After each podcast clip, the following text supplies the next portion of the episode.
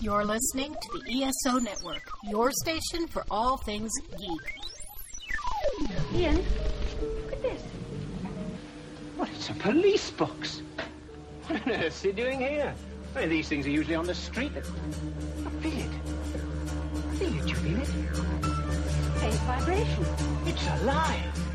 Earth Station Who, a fun mashup celebrating nearly 50 years of the Doctor Who universe. Hold tight. You never know where the TARDIS is going next. You're probably a bit confused right now.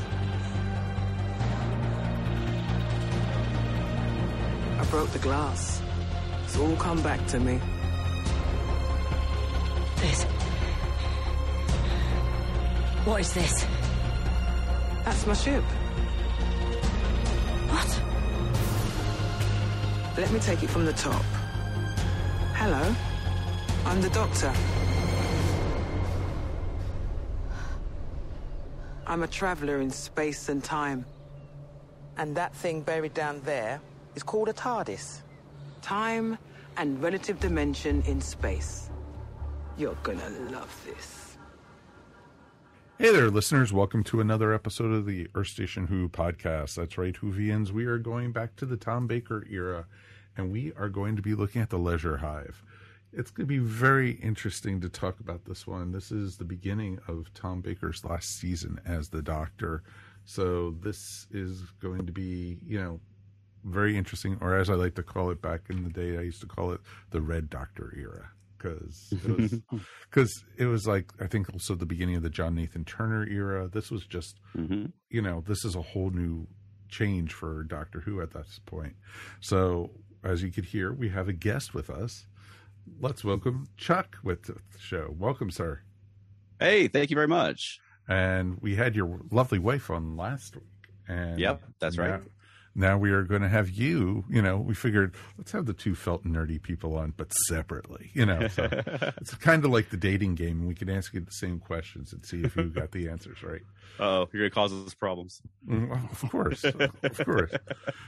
But thank you for uh, joining us tonight. And so this was your choice for this episode. I know, I know you gave me a list, and we kept on going. Did that one? Did that one? Did Yeah. that one? That one? I felt so bad, you know, doing Yeah. that. But I chose every other Doctor Who story first, and then decided on this one. exactly. so, why did you choose this one, though? Uh, well, it's fun and it's it's interesting and it's unique and it's the beginning of a, a new era of Doctor Who as well as the beginning of the end of uh of another era in a way. So it's uh, it's sort of sitting at a cusp on a period of Doctor Who history. I thought which I find pretty interesting, and I think that there's a lot of stuff in this episode or this serial that carried over into the new uh, Doctor Who series in twenty in 2005. Oh, I could see it. I definitely could see that. It was very interesting, and we'll get into that in a bit. And, you know, so we know you do puppet shows, you do Star Trek, Mhm. but I think the first time I saw you guys, you had been doing a Doctor Who show at Wholanta. Yeah, And yeah. what got you into Doctor Who? And, you know, what what's your background with it? Um, d- there's a lot of sci-fi shows I got into when I was really young. Doctor Who wasn't one of them. Doctor Who I knew of, but I I seemed like I never could really. It had never grabbed me. It seemed like every time I saw an episode of Doctor Who, it seemed like it was Tom Baker in episode 12 of 13 wandering down corridors for half an hour, and I just couldn't. I couldn't engage with. it. I had the same problem with Dark Shadows, where every time I watched Dark Shadows, it'd be Quentin Collin in a you know graveyard for half an hour, and I just couldn't. I just couldn't get engaged with it. So it, it really wasn't until the lead up to the 96 TV movie when I was uh, probably 15ish and the um the Sci-Fi Channel magazine did a special about Doctor Who, a big spread and they had all the doctors and sort of told the history and I just found it super fascinating as a you know I was a nerd uh, I watched every sci-fi show I could find, big into Star Trek, and just the idea that the same character had been going on at that point for over 30 years. And then they had they even did a, a photo shoot where it was um, uh, Paul McGann in the same pose that William Hartnell had been in, holding a candle and looking out the TARDIS. And I just found the whole thing just super fascinating. And after that, I mean, I loved the TV movie when it came out. I didn't know any better. And then I sort of, you know, at, after the rest of the '90s was really just, um, you know, once I had my own car, going around to video stores and and tracking down Doctor Who VHSs. Oh, that's very cool. That is very, very cool. Yeah, because when we talked to Veronica last time, she blamed you completely with learning about Doctor Who.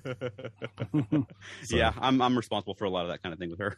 That's awesome, though. That is awesome, and that's a sign of a true Whovian is passing it on to a new generation. Mm-hmm. So that is Yeah. awesome, my friend. That is awesome. you. Well, welcome, and we're very glad to have you back on the show. All right, me too. Glad to be And here. of, of course, we also have our regulars here. Let's say hi to Mr. Mike Gordon, Howdy. and of course, the lovely and talented Mary Ogle. Everybody. It is fantastic to be here. And of course, we're very happy to have you guys here. So please write us feedback at earthstationwho.com. And if you ever get a chance, please subscribe to our show. We would really appreciate it. And if you ever feel, you know, generous enough, please also, we have a Patreon.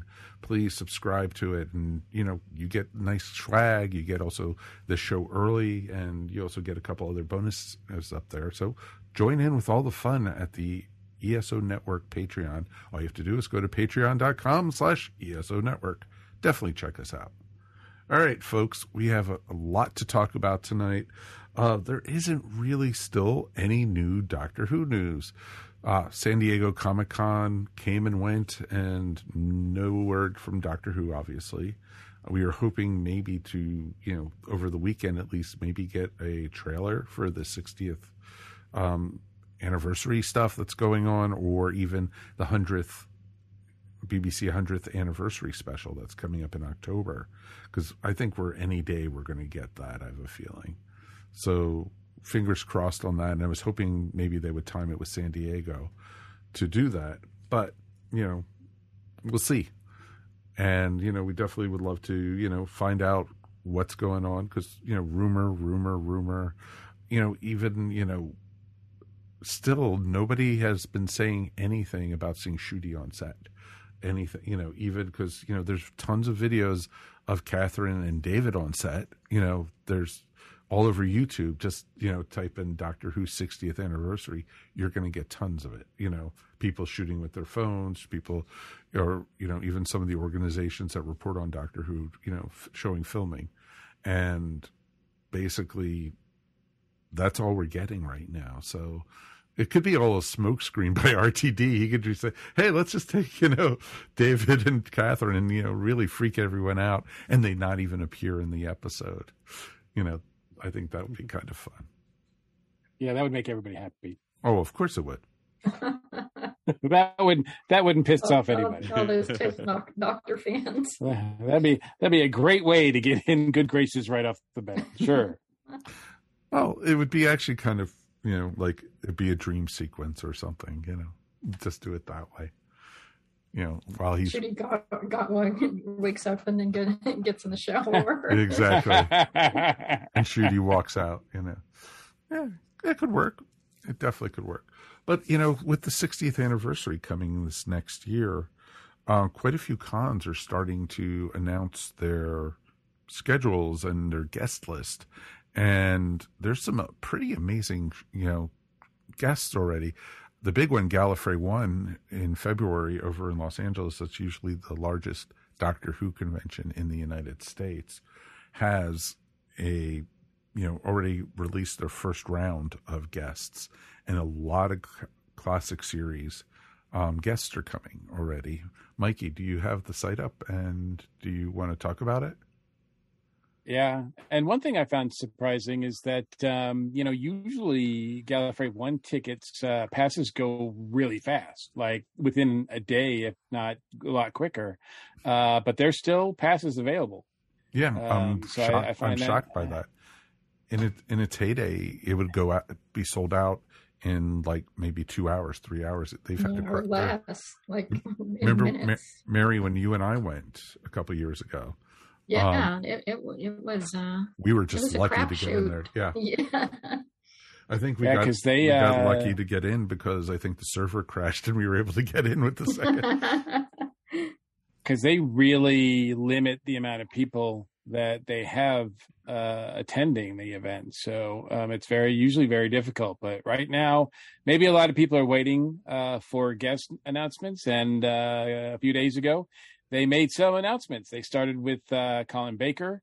Uh, Janet Fielding is also going to be there. Sophie Aldred, uh, Wendy Padbury, who I would really excited to meet someday. Uh, Frazer Hines, uh, Michael Troughton, uh, Richard Price, Tony Lee, Paul Cornell, bunch of other folks. Those are like the big names I think right now. Um, but there's be more to come, obviously.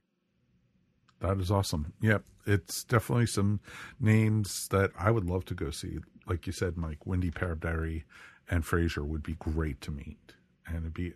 I'm sure they're going to have them up on a panel together, and it'd be. I would just, think so. Yeah. it would Yeah, just be would awesome so. to meet them, and you know, it would be great to see you know Sophie again because she was the first Doctor Who guest we actually interviewed officially as Earth Station One and Earth Station Who back at uh, when it was not even Wholanta, it was Timegate back mm-hmm. then. So that was pretty awesome. And you know what? I think it's kind of cool that you know they have some great guests. Great to see Colin. Great to see Janet, and you know it's because Janet's gonna be coming, and actually Sophie are gonna be coming right off the hundredth anniversary of BBC's, you know, the Doctor Who episode. So it'd be awesome to see them get some opinions on that. So, but I do know that also there's going to be a big contingent of Doctor Who guests right now at uh, Pensacon in you know Pensacola, Florida, and that is actually February 24th to 26th, the weekend after Gallifrey. the weekend after Gallifrey. So, yep. Yeah. So it's pretty awesome that you know they are, you know, announce who they're announcing already because they already have on their list. They have Chris Eccleston, Daphne Ashbrook, Paul McGann, Sophie Aldred, Sylvester McCoy, Colin Baker, Nicola Bryant. So you know that's pretty awesome. You know that they're you know loading up. Yeah, it sounds like a lot of people are going going from the west coast and hitting Pensacola right before they go back to England. Well, you know what? There's worse places to go. You know, Pensacola's right on the Gulf, and you know, I've, I've been looking. If I'm going to go, I'm going to probably stay at a hotel right at the beach. So, you know, maybe take stay a day, day or two extra just to enjoy that. And you know what? I've never been to Pensacon. Mark Maddox goes every year, and he loves the show. And yeah, he raves about it. Exactly. How far is Pensacola from you, Mary? It's about four hours. Oh wow. Okay, I didn't realize it was that far. Yep. because it's only five it's five and a half for us so it's almost I know, almost the same. Um, but I'm really happy to see that at least the southeast is is getting. I mean, there's Dragon Con, of course, which I think we'll talk about in a minute. But but you know, with uh, you know, no more Time Gate, uh, no more Wholanta, uh, no more Con K. Um, it's nice to see that some con is sort of picking up the Doctor Who slack on the southeast here and and giving us Doctor Who some some uh, fans some some great guests uh you know that uh, we can go and celebrate Doctor Who with. oh totally understand that that's it's it's nice to see doctor who fandom being represented in the south because even while you know the high high days of Wholanta and Con K, there was also Hurricane Who, and there was other Doctor Who cons in Florida, but most of those have fallen by the sides also, and it's just interesting to see. And I don't know if that's a state of just fandom in Doctor Who right now, which we've talked about at nauseum a lot on the show. But it's just it's just real interesting to see that you know the South really doesn't have a true Doctor Who convention anymore. So, you know, it'd be great to be able to, you know, take advantage of something like this with the 60th anniversary coming up. So, it'd be very interesting to see because I know, like up north, there's still Long Island Who, and I think there's also Chicago TARDIS, also. Yeah, yeah, Mhm. yeah. I think uh I think Gallifrey one and Chicago TARDIS are the ones that have been going on for a long time, um, and I don't see them disappearing anytime soon. But as far as the others, you know, uh, who knows? I think, uh, yeah, I'm not sure, but I, I don't know. I think um, we're seeing a lot of. It's not just Doctor Who. I think we're seeing a lot of small cons go away, uh, which is uh, I think that was start a trend that started pre-pandemic, but then once that lockdown happened, I think it just kind of killed a lot of them. Hmm. No, I agree. So a lot of the smaller cons, especially in the Atlanta area, are going away, and I see that in other other places as well, which is kind of sad. Exactly. Exactly. So, you know what? I'm only hoping, you know, here in Atlanta, we get, you know, some Doctor Who guests for Dragon Con. Because right now we're almost 30 days, you know, before the con, and they're still making announcements big time. And, you know, we're recording this right now. It's the 27th of July. And, you know, as soon as we hit stop recording, they're going to make five different Doctor Who announcements, you know. so I'm sure the only Doctor Who guest so far, you know, they've had, you know, they have a couple of people who've like made minor appearances, but the big names, Arthur Darvill's the only one right now as of this date. And I don't know if he's there for more of because of Doctor Who or because of Legends of Tomorrow. So Yeah, well, they announced him along with a couple of other people from Legends of Tomorrow. So there, right now, there seems to be a big uh, focus on DC uh, properties, uh, DC Warner Brothers properties, TV, movies, that kind of thing. So I don't know if that's a trend or you know we'll see because, like you said, there's going to be a lot more time to announce a lot more things. So Oh, could that mean that they that Dragon Con might be getting the Rock? That would be yeah, I would not hold my breath on that. But you never, but you never know. You never know. I just thought that was. uh, kind of cool. unfortunately, they did not uh, make a huge presence uh, at uh, San Diego. So who knows what they what the, where they're waiting to do things from. Oh, the presentation they had for Black Adam was amazing at San Diego. Uh, outside of having The Rock come out in the outfit, they didn't really do much else. They didn't really announce anything. They they had a trailer. That was about it. They certainly have a lot of properties that they didn't really uh, support with panels or information or much of anything. So, um, as a matter of fact, most of the uh, sources I saw said that Warner Brothers uh, slash DC were were some of the big losers of uh, San Diego this year. no, could totally understand that. Marvel, which was you know not even supposed to have a huge presence, probably stole the con again this year with all the announcements that they did. So, pretty amazing with that. So, yeah, sad on DC, but you know, Dragon Con's going to make up for it. Yeah, that's it. Mm-hmm. well, and as we talked before the show too, I mean, BBC and Doctor Who did nothing in San Diego either. So Well, there's stories behind that, you know, with Doctor Who, and I don't want to get into that because it's hearsay. And Yeah, there's lots of rumors about distribution. yeah, hmm.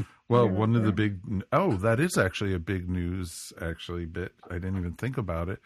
Disney is actually thinking about running the new Doctor on Disney Plus. They're in t- very early talks. Yes. yeah, that's a that's that's hearsay and rumors. Well, well, I think it's more than hearsay, but but it's interesting that they are because I know Disney has been interested in Doctor Who since probably I'd probably say 97, 98. and so it's you know during Would have been a lot easier to pull the trigger way way back then. oh if they if they wanted Doctor Who then, they could have probably gotten Doctor Who pretty cheaply and easy then. Then, so uh, they're gonna have to pay a little bit more for it now. But if they're if they're interested, but I mean, who knows? I think uh, you know we might all be owned by Disney at some point in the near future. Well, exactly. And that's, you know, watching what we've been watching on Westworld, I wouldn't laugh about that too much about corporations taking us over.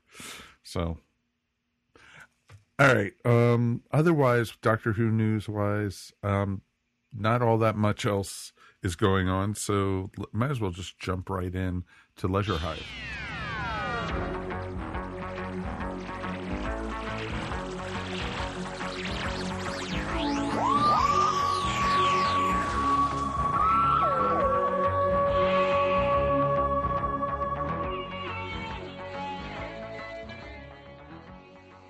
Are going back to the wilds of August 30th, 1980.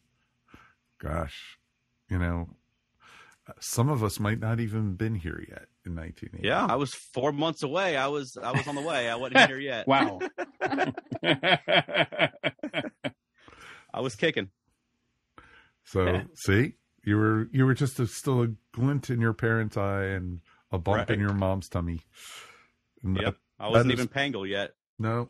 not- so yeah, it's interesting because this is also the beginning of the 18th season of Doctor Who, as we mentioned, and BBC really wanted to revigorate Doctor Who at this point. Tom had already been in for six seasons before that, and it was interesting that they brought in a new showrunner with uh, John Nathan Turner and you know this is the first one of the results of that. Had a new after almost almost 10 years they had a brand new opening. They had a you know new theme music. They also had also you know they changed tom up. And you know because tom was always for the last couple seasons tom almost ran the show in a lot of ways with it. And you know they had you know tom you know, they said, "All right, Tom, we're going to put you in a red outfit. We're going to change everything red." And it was that was all John Nathan Turner who, you know, helped point the way for that. And you also had, of course, Lalla Ward as Romana and K9 for a couple minutes until the stupid dog ran into the ocean. Yeah, At, I think uh, John Nathan Turner wanted to get rid of K9, and he did in the first five seconds. Yeah. And not in the best way, not in the most plausible way to get K9 out of the story. No, about the least plausible way. Surely K9 would know better than to go charging into the ocean. I mean, Yeah. like 51st century technology or Yeah, something like yeah, that. Explodes yeah. Plus, plus you would you would think he would be waterproof. Right. Um, I mean, it just yeah, it just seems like that was pretty ridiculous. Mhm. Um, but you know, never let uh, logic or anything that makes sense uh, uh, change uh, It's or JNT. or ma- uh, that that yeah, I was going to say that JNT that don't that he won't stop it just because it doesn't make any sense. Yeah, that was my. I know. I, I see a lot of sort of middling reviews about Leisure Hive, or when I talk to people about it, they they they think it's okay. But my main takeaway is that I really don't like John Nathan Turner. it's like even from the beginning, there is just something about his his episodes that really put me off. It, it's like he's not even trying or he's I, got uh, this weird vision that just I don't think works well at all. Yeah, I especially didn't even coming off. Know. I was gonna say, especially ahead, coming go off of season seventeen, because I thought I love season seventeen. I love the Douglas Adams influence in Doctor Who. Mhm. Oh, then- sure. Go moving away from that is is a little bit jarring. It's very jarring. you know?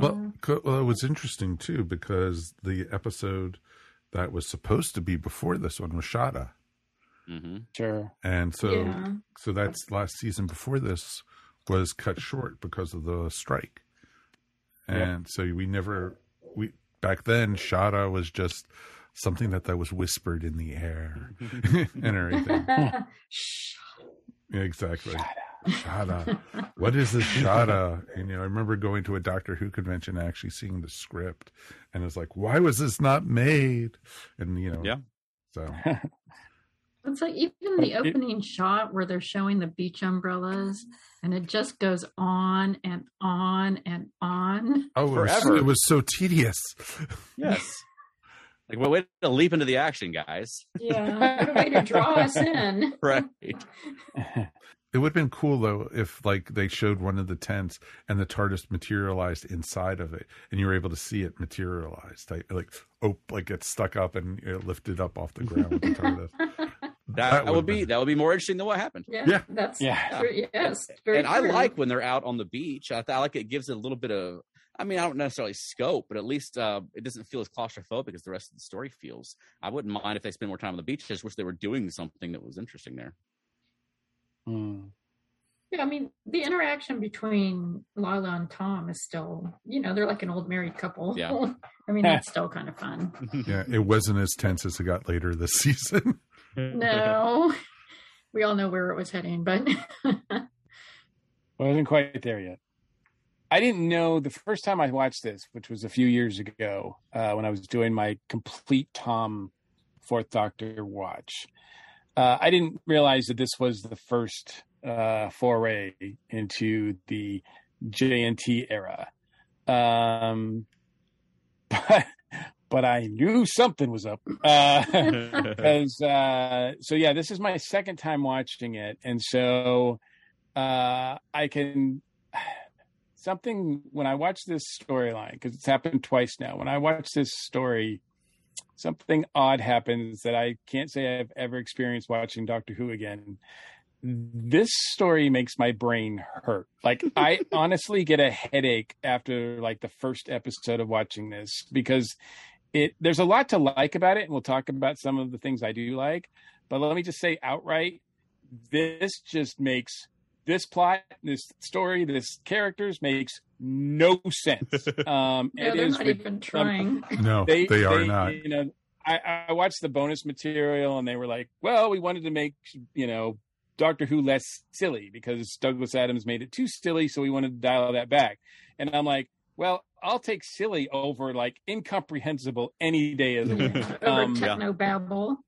It, yeah and oh yeah that's the other thing. We're going to make the science real and and everything's going to make sense and so we're using tachyons because that's a cool thing right? And i'm like i don't think you understand what that means because that makes what you're doing with tachyons makes absolutely no sense and every time i try to think about it i get a headache. Yeah. every time i try to think about what's going on i get a headache. Every time i'm like this this episode this story causes me pain causes me physical pain and uh, i never want to watch it again It's like they just they think, well, if we just use the word tachyon, that's sciency, right? If we just say Exactly. tachyon, then it's science. What does it mean? We don't know. We don't care. well Tachyon, Well, tachyon, tachyon. the writer said that he looked it up or something and it said like oh they don't really you know they can't really exist and so he's like well then i can do whatever i want with them. And i'm like that's not how science works.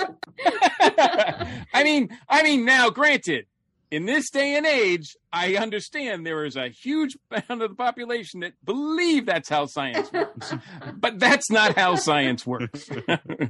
Um and uh and I, I i do apologize charles. I do not mean to like crap on this No, that's fine. um Go right ahead. and, and there are some there are some things i do certainly do not want to uh you know uh cause any yuck to your yum or whatever it's called right um but th- th- because there are some things that i do like about this um but but man it is a slog for me to get through. And it really like i said it really hurts. I just i don't know. I can't explain it. I don't understand it. I thought it was a weird thing the first time it happened. I thought well maybe i was just tired or not having a bad day or something. But the first time i started watching this first episode of this series i was like ouch. Like Oh yeah, I- big I time. It's this it's just like, like, kept not on. making any sense to me. No, that's what it was though. It the, the science didn't add up. The whole storyline. Oh, they're faking. The scientists are faking the tachyon thing to try to save this race, and they didn't need to be saved anyway because they had the the cloning machine instead. And it was just like it felt like a Dr. Seuss book. Let's run into the booth and you'll come out with a star, and then you and uh, or it'll make you older we- or younger, depending on what we need for the plot, even though it makes absolutely no sense whatsoever. Can we also set aside all of that for a second? Because, like, the title and the reason that they go there is because it's a, a leisurely place, right? It's a place where people go to for vacation, to relax, or whatever. I never got that sense at all.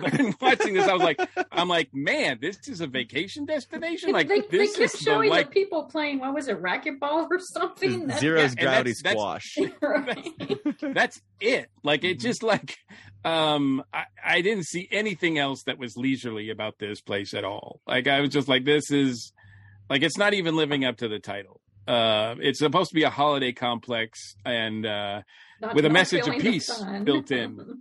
and uh um but yeah uh, it was just like ooh um now i will say that uh i did like the design and makeup of the Argolins. Mm-hmm. Yeah, me too. I, I thought they that looked really cool. I even liked the little, you know, the the idea that every time like, as they're dying, like when a little beads falls off their head, like I just, I thought that was kind of cool. Um, They felt very Uh, but I thought they looked Five to me Yes, for some Ooh, reason. The yeah, yeah. design, Yeah. interesting. Which- yeah, which I, I, liked. that. I liked that about it.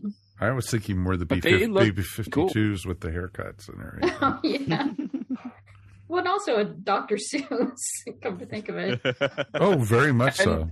yeah, I could see them in Whoville. Yeah. And, uh, absolutely. outside of the really like opening long tracking shot or whatever um i actually like the direction of this one it feels more stylized there's some really interesting like frames uh framing going on with uh people in the forefront and the background and colors the way that they work with colors. And i really did kind of like the direction of this overall. Um like i said that first that first shot is like you know uh, pretty i don't know i don't know how he got away with that. But the uh but the rest of once they get to the planet and all the direction that takes place in there i really did kind of like that Yeah, and there's a long shot like that when, when you're first on the planet as well. So we're going across the laboratory area or whatever, where you hear the the dialogue off camera before the camera arrives there. That I thought was nice too. And I like the the the reveal at the um when that one guy is ripped open and there's a Foamasi inside. I thought that, I thought Oh, that was, that it was was- a little that was- disjointed. that was That but- was- that was yeah. cool. That was cool. yeah. yeah well um that that shot when you discover the sort of mask in the closet Mm. and you see the mask in the forefront and the guy who's discovering it and sort of bathed in green light and it just i love that visual i thought it looked really cool Yeah. um and i like the you know i mean i guess i was kind of thinking on it too uh in this time because you were joining us chuck i thought like I mean, you know, they're not exactly puppets, but the um, but there is some puppetry going on Yep. with the uh, uh, Famos- lizard folk, Foamasi? Pangol, right? The Foamasi. Is that what they're called? No, the Pangol Foamasi? was the bad guy. Yeah, Spoil- Okay, yeah, got yeah. It's the from. Is it Foamasi? I think it's Foamasi. Yes. Yeah. Yeah. And the way their eyes moved and and uh, you know the design of that and everything. I mean, yeah, I could tell it was a suit, Mhm. sure, but I mean, I, I thought it actually looked pretty cool. Yeah, I thought the Um, head the head is really cool. I think the body doesn't really work. It looks very Yeah. costumey. but It's the true. head with those like chameleon eyes that move around. Yeah, I, I like those. and at least in the first couple of episodes, the director does a really good job at like building up to the suspense of what these things look like. Yeah, Mhm. when they're just yeah. a hand. Or you see Well, their he- eyes does or a- something like that. Yeah. Yeah, he, You see the does eyes, you see their hands, you see. Yeah, I think he's Right. doing that because he knows the costumes are not not Sure, that great. sure. So so Sure, he, but he frames them in this other way, which is great. Which actually re- that part really works to help build Yeah. up the suspense. I agree. Mm-hmm. Yeah, yeah. And I, I Un- like. Unfortunately, Go ahead. no, go ahead. I was gonna say I like the idea that they're like it's just silly, but the, the, this big this big aliens inside this little dude. It's the same Yeah. thing they did with this Slitheen uh, on in 2005, where Yes. you know you you rip his face off and there's just like it's like four times his size alien standing there. Like Hey, how at, was le- at least that they were not farting, so it's okay. That's true. Yeah. That's true. That's yeah. true.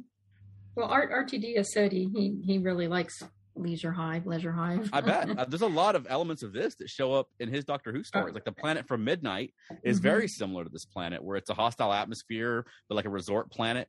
Um, and I mean that's very similar to the situation that's going on on this planet. You got the Doctor getting old, which happens again um, in the RTD era. There's, Mhm. there's several things like that. That I mean, I can see how maybe he liked this episode when he was young, and it just it stuck with him.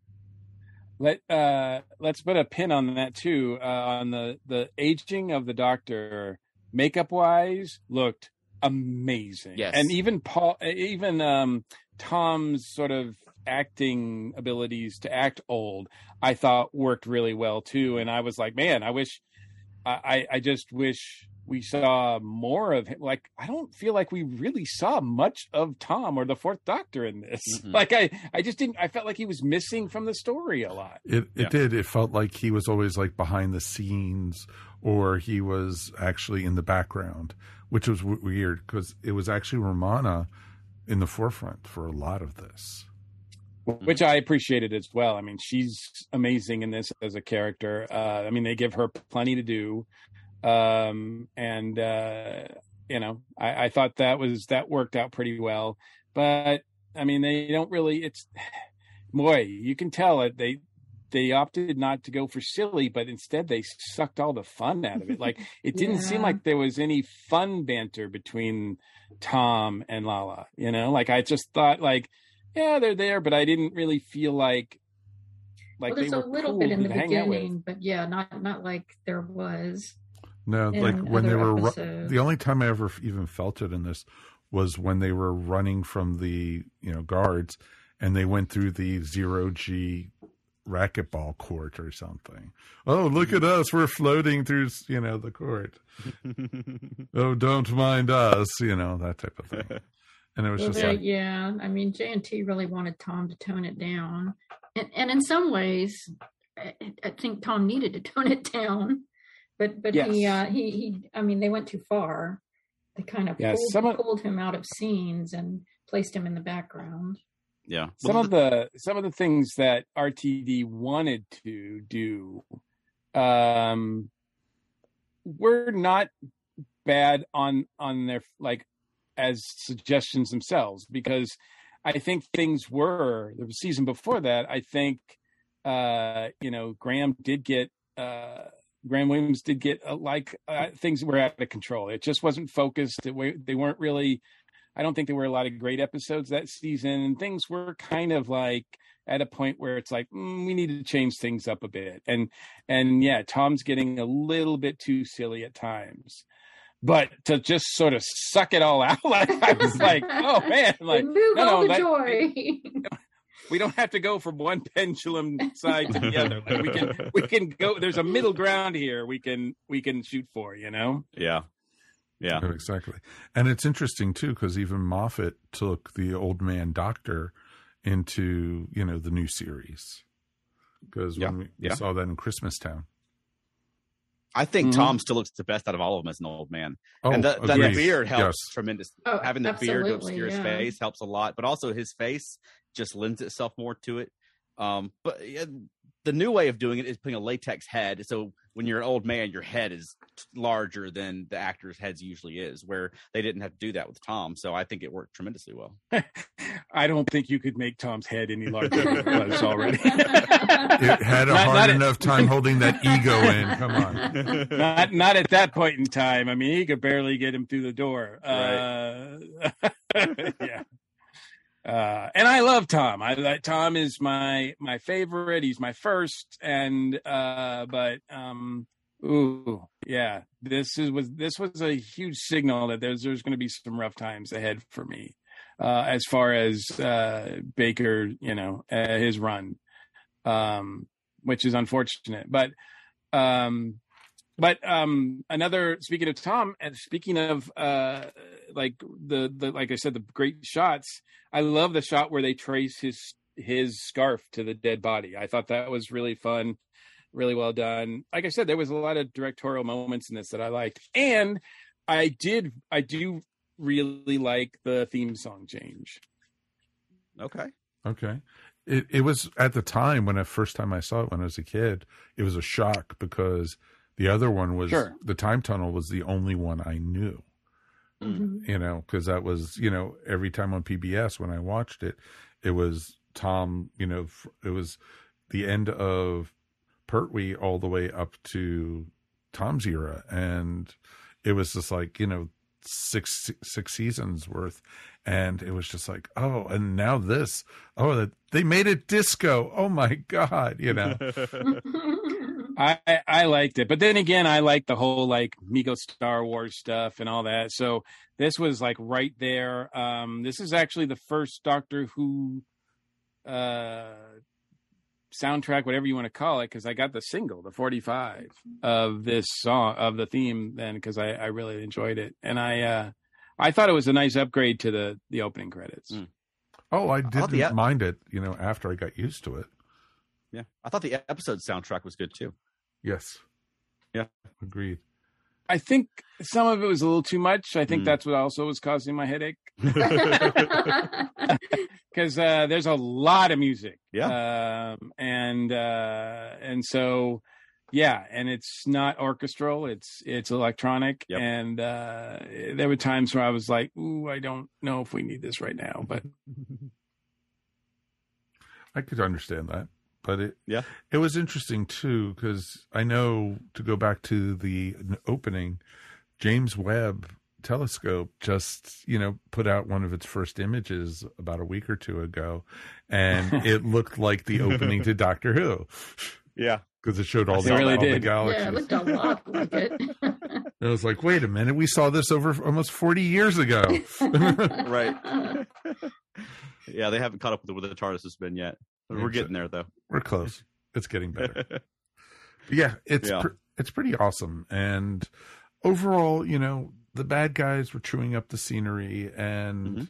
especially the the younger bad guy. I didn't at first. I didn't see that coming. You know, when I, the first time I saw it, you know, you didn't. He was like the tour guide. He was the you know the whole.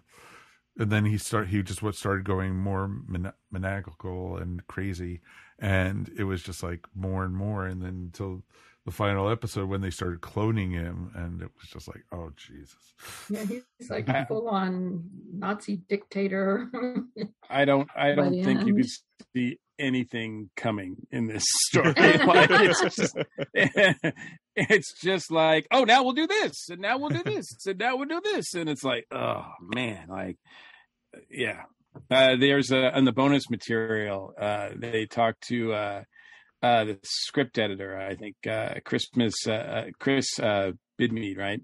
And he mentions that that John Nathan Turner, one of his, unfortunately, one of his weaknesses is story.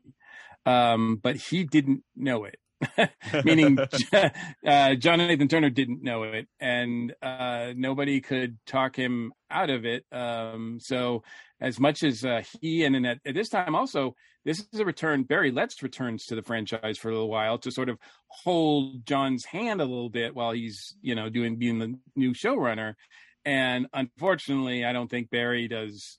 There's no, there's nothing in here that I that I can recognize as being from Barry Letts. Hmm. So I think he was just like, you know, having tea, going, just let call me if you need me. and John Nathan Turner was like, I don't need you. yeah, So- that doesn't surprise so Barry me was at just all. like Barry was just like picking up a check, you know, Right. like, like I'm just gonna hang out and you know pick up a check. I, I cannot see J and T taking advice from anybody, which no, yeah caused a lot of problems during his era. And uh I don't like the new uh outfit for the fourth Doctor in this. Um the red, I- it's too yeah, it's too like everything is one color. Like it, the hat and the and the coat and the scarf is and everything he's wearing underneath all is just this like maroon or whatever. And it's like there's no like there's no like colors. There's no thing exciting. Like it just kind of looks bland i think I don't mind. I think it's kind of a cool look. I, I it's too uniformy. It's so what happened th- throughout the J and T era is the Doctor has a uniform, more of a costume. It seems like.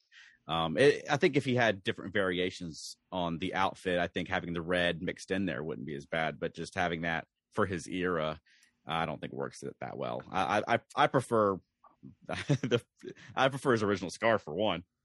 Oh yeah that's Oh, the one thing i'm yeah. is like you, you're changing the scarf like i think Yeah. that's where you start you know you don't change the scarf but then you like you know maybe change up his look a little bit but Yeah. um I, it didn't you know sort of make sense why he would have a a new scarf color like um but uh you know whatever i mean that's and it's just sort of weird too the guy who wants to make things more serious is the guy who insists we have to put a question mark on the on his Oh, his good, clothes I I'm like, Yeah. Oh, Well, he, he wanted to make it. Yeah, he wanted to make it less silly, but it, the show is still just as silly. They just made it less witty, which isn't Yes. effective. That- You know. well said That, well yeah, said. that's a very good way to put it. I did like Pangol in this. I thought Pangol was effective and surprisingly relevant now. This young man who feels like the wants to get back to you know, wants to make Argolis great again. you know, return to the Exactly. I don't know where we've heard that before. Wow. and I thought he was well acted too. Yeah. Yeah, I agree. He did make a good villain, and and he does. You don't realize it in the beginning where Yeah. where that is going, and I thought they did that well. Yeah. Actually, the acting throughout, um, both of the older uh, Argolins, I thought were were played very well. The the um, uh, female leader was very sympathetic, as was the male. Uh, but you know, as he died, um, and uh, the other scientist that uh, uh, that Romana works with, I thought he was uh, well acted as well. Um, yeah, yeah, I thought the acting was was solid. It was weird for me to think when I you know did the research or whatever, and meaning I looked at Wikipedia. but uh, that uh, one of the actors, I guess, uh, had played uh, Johnny Ringo in the Gunfighters, and I was like, "Damn, that's Yeah. like." Yeah, he, he was in the I two doctors also. I guess he was the the elder guy that Mhm. died at the in the beginning. Like, I, you know, uh, I had to be because I mean, there's no way. Like, I mean, if he goes all the way back to s- that singing, that singing masterpiece, The Gunfighters. Oh yeah, you know, it basically is. You know, he lo- was the first one to lose his marbles. So, but I think a lot. Of, I think a lot of us lost our marbles watching this one. Well, it's not. The thing is, there's a there's a core of a good story here. I Yeah. think. You know, I, I think if they had left out the so, so-called hard science parts, which were not, but if I mean, I feel like those were just like shoved in to the Mhm. story, like JNT told the writer, "Hey, you have kind of a really interesting story about this dying race who had a 20-minute war that destroyed their planet." and now they've got this basically a rebellious teenager who who didn't grow up with the war and doesn't understand the consequences and is trying to take over and kill everybody basically i mean he even calls romana alien trash i mean that's gone mm-hmm. gone pretty Yeah. far and but that could have been a really interesting story and it is just shoved aside for this you know techno babble aspect which is really sad because I Yeah. think it really detracts from what could have been a strong story. Yeah, the thing is, you don't have to explain how the machine works. It's a machine on an alien planet. I don't, I don't, I don't need a long explanation of how the technology that does whatever they wanted to do in the story works. You know, they I don't, you know, don't spend time explaining it. Just do things with it. Let me see it working. Uh, I did like the resolution, though. I, I love the little twist of uh, punishing the bad guy by turning him into a child again and just raising him over again. You know, there's a lot of people. Be, you know, let's just try this again. Let's just start over and from when you're an infant, and we'll just we'll just try it again. Yeah, I thought that was really good too. And, and RTD actually mirrors that in, in Boomtown Yeah. with the Slitheen when he turns her back into an egg. Yep, that's very Yeah, and I'm sure that he was thinking of, of Leisure Hive when he Oh yeah, Yeah. did that. trying to see if they can get a fresh start, and you know, Mhm. we'll, you know, if you, they, that was always the story. If you took Hitler and made him a child again, would he grow up the same way? Right. You know. If you raised him differently, would it be the same? Exactly. Yeah. So, it's it'd be very interesting.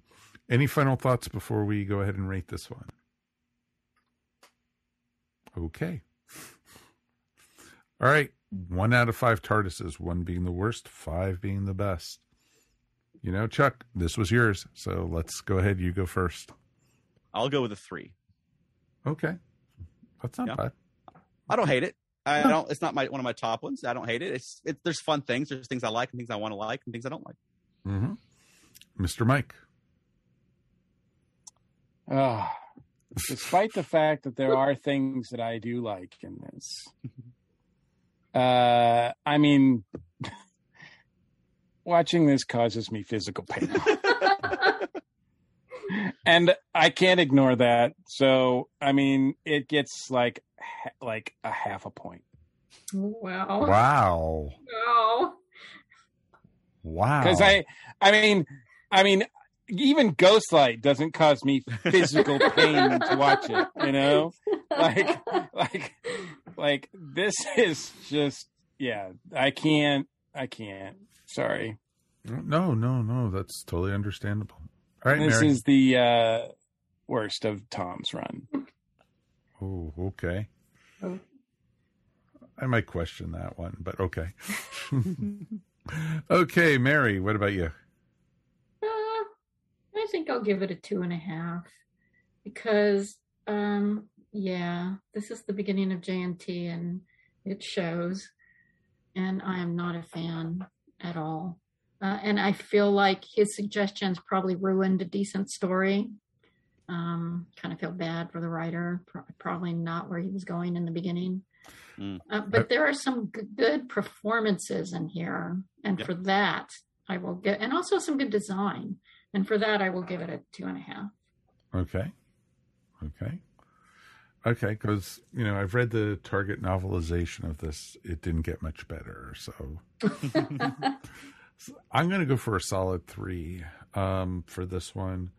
And you know what saved it for me was Lalla and Tom, but also I love this is the first one with the neon tube logo of Doctor Who. That's you know they changed out from the diamond logo for this, and it it ushered in because that logo stayed all the way through the Fifth Doctor era. I think they changed it when uh, Colin came on, so it was very interesting to see, you know, the changes. And I wasn't as harsh of a critic of the red outfit or, you know, I, it was still Tom. And you know, when I was a kid and watching these, these were still fun. And it's like, hey, people have marbles dropping out of their head. That's pretty cool, you know. So, you know, it was it was interesting. Um, there was a lot of good po- chances for this story to take off. Didn't, but I enjoyed it and enough to go. Thank God there wasn't five episodes. You know, I was like, Oh man, I don't know if I would have made it. I would have had to call the EMTs or something. Um, hey, uh, as as as bad as I have been and hugely critical of the Chris Chibnall era, he never caused me physical pain. wow, you've so you've brought up to compare this both Chris Chibnall and Ghost Light Mike. Wow. That's Yep, yep. So that's uh, that goes to show you, just like yeah, how severe it is. Wow. Okay, well, we know what episode not to come back to to visit for Mike Gordon. So we definitely understand that. Well, that is going to wrap up this episode then for tonight. We definitely would love to hear from you guys at home. Feedback at earthstationwho.com. Definitely would love to hear your thoughts on this one. Did it cause you physical pain like Mike Gordon, or was it just okay? You know, at least hopefully you weren't writhing on the floor and like, oh my God, make it stop, make it stop. So it was just, it was interesting. All right. Well, thank you guys, everybody at home. Join us again in two weeks. We are going to be coming to you live. That's right. We are going to be doing Doctor Who Essentials on Facebook Live. And we are coming to you, it's going to be the 9th of August. So Tuesday night and at 8 p.m. Eastern. So join us. We'll send, we'll put notices up and everything. And I think we might actually be playing around with StreamYard. We'll be stealing it from the folks at the Dragon Con report. So I think, you know, we'll be able to do chatting and everything. So it should be a ton of fun. Charles, thank you, though, so much for joining us tonight. Well, thank you for having me. Do you want to promote your stuff real quick? I do. Yeah, Felt Nerdy. We'll be doing four shows at Dragon Con. Uh, we'll be doing a big Doctor Who show again this year. Um, so if you can't wait for the 10th Doctor and the 13th Doctor to come back, they're both going to be at Dragon Con. Just come to the Brit Track for our show, 8.30 on Sunday. Uh, we're also doing a very adult show on Saturday night that will be adult only. And um, That's doing- not Doctor Who, right? That's not Doctor Who, no. okay, I just wanted to make sure. and um, we'll be doing two other shows at the convention as well, and we'll be also in the in the late night puppet slam again. We're helping with the kids crafting hour. We'll be volunteering at one point at the at the puppetry merch table. We're going to be all over the place this year. So follow Felt Nerdy on Facebook or Twitter, and you can catch all the updates. And then with Earth Station Trek, we've been doing over the summer a series of live episodes um, going out on Facebook, our Facebook group, uh, Earth Station Trek, as well as YouTube, also going out as audio podcasts, getting some more interaction from our listeners, and we've had a lot of fun with it. So check out Earth Station Trek if you like talking about Star Trek. Come, come join in. That is awesome. That is really, really awesome. Um, I can announce right now that it is official. There will be an Earth Station Who at uh, DragonCon. We will have a panel. Awesome. So times and stuff are yet to be determined and which room, but I know it's going to be through the Brit track, and I think we're going to be talking all about uh, Jodie Whittaker's era as the Doctor. So we are going to be looking at Doctor Thirteen, and I think we have Um, there's going to be an awful lot of bashing coming out. talking about feeling you know sick to your Not stomach. about Jodie. Yeah. No, no, no. But and actually, I think Chuck, you and Veronica might be joining us for that one. Yeah, yeah, we're waiting for to find out what the times are to make because we've got a lot of things that we're booked at. But um, yeah, let us know. We we we would love to, and we we both I think enjoy the Whittaker era more than you guys have. So we'll be uh, you know, uh, That's not a high bar. That's not a high bar. Well, look at what ep- look at what episode of Doctor Who he picked for us to review. So there you go. I know, right? So there you go. And let's thank our regulars, of course, Mr. Mike. We made it through another one, my friend. I did just barely. I did. I did. I'm glad to hear that. And of course, um, me and Mike also have the Dragon Con report, which is now out. Episode seven is out. You can find it wherever fine podcasts are found, and we talk all about parties at Dragon Con and events. So it's pretty cool, and we got a lot of great questions this time from the live studio audience. So it's pretty cool. And of course, Ms. Mary Ogle, thank you as always. Oh, thank you. It's always wonderful to be here. It is always great. And folks, you know, Mary has a great Etsy store or a great website. Check her out. You want to give the addresses? Yep, just you can visit me at mariogle.com or on Etsy at eVision Arts. Excellent. Folks, we will see you again in two weeks. We'll be live. And you know what? We're still trying to figure out what we're going to be doing for the rest of the downtime of Doctor Who. So if you guys have suggestions for us, please write us feedback at earthstationwho.com. We definitely would love to hear from you. You can find us wherever fine podcasts are found. Um, just look up Earth Station Who or just subscribe. You're listening to us right now, obviously. So please listen. Thank you, everything. We will see you here next time. We do appreciate you. And let's go hop in the TARDIS and explore the galaxy. Peace, and we are done. Boom. Ta da. nailed it. You have been listening to Earth Station Who, a bi-weekly pop culture podcast dedicated to all things Doctor Who, featuring talent from across the universe. All topics on the show are the sole opinions of the individual and are used for entertainment value alone. You can subscribe to our podcast up on iTunes, Stitcher, or follow our blog at www.esopodcast.com. You can also follow us up on Facebook, Twitter, or Google+. If you enjoyed the show, please leave feedback up on iTunes.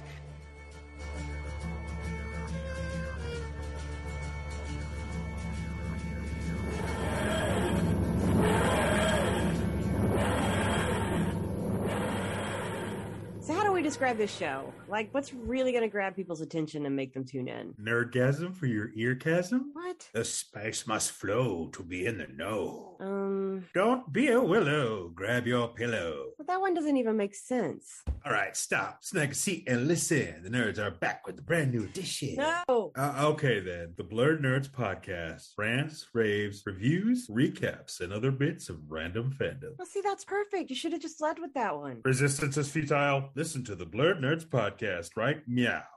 Fine, make it so. This has been a broadcast of the ESO Network.